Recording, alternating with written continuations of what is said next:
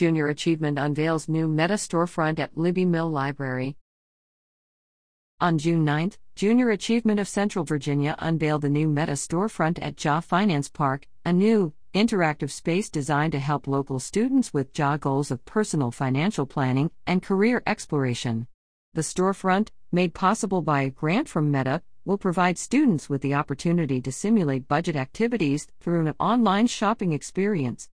In addition to a ribbon cutting ceremony and remarks by JA and Meta representatives, as well as Dan Schmitt and Frank Thornton of the Henrico County Board of Supervisors, the event included tours of the new space and a chance to try out virtual reality headsets such as the Meta Quest Pro.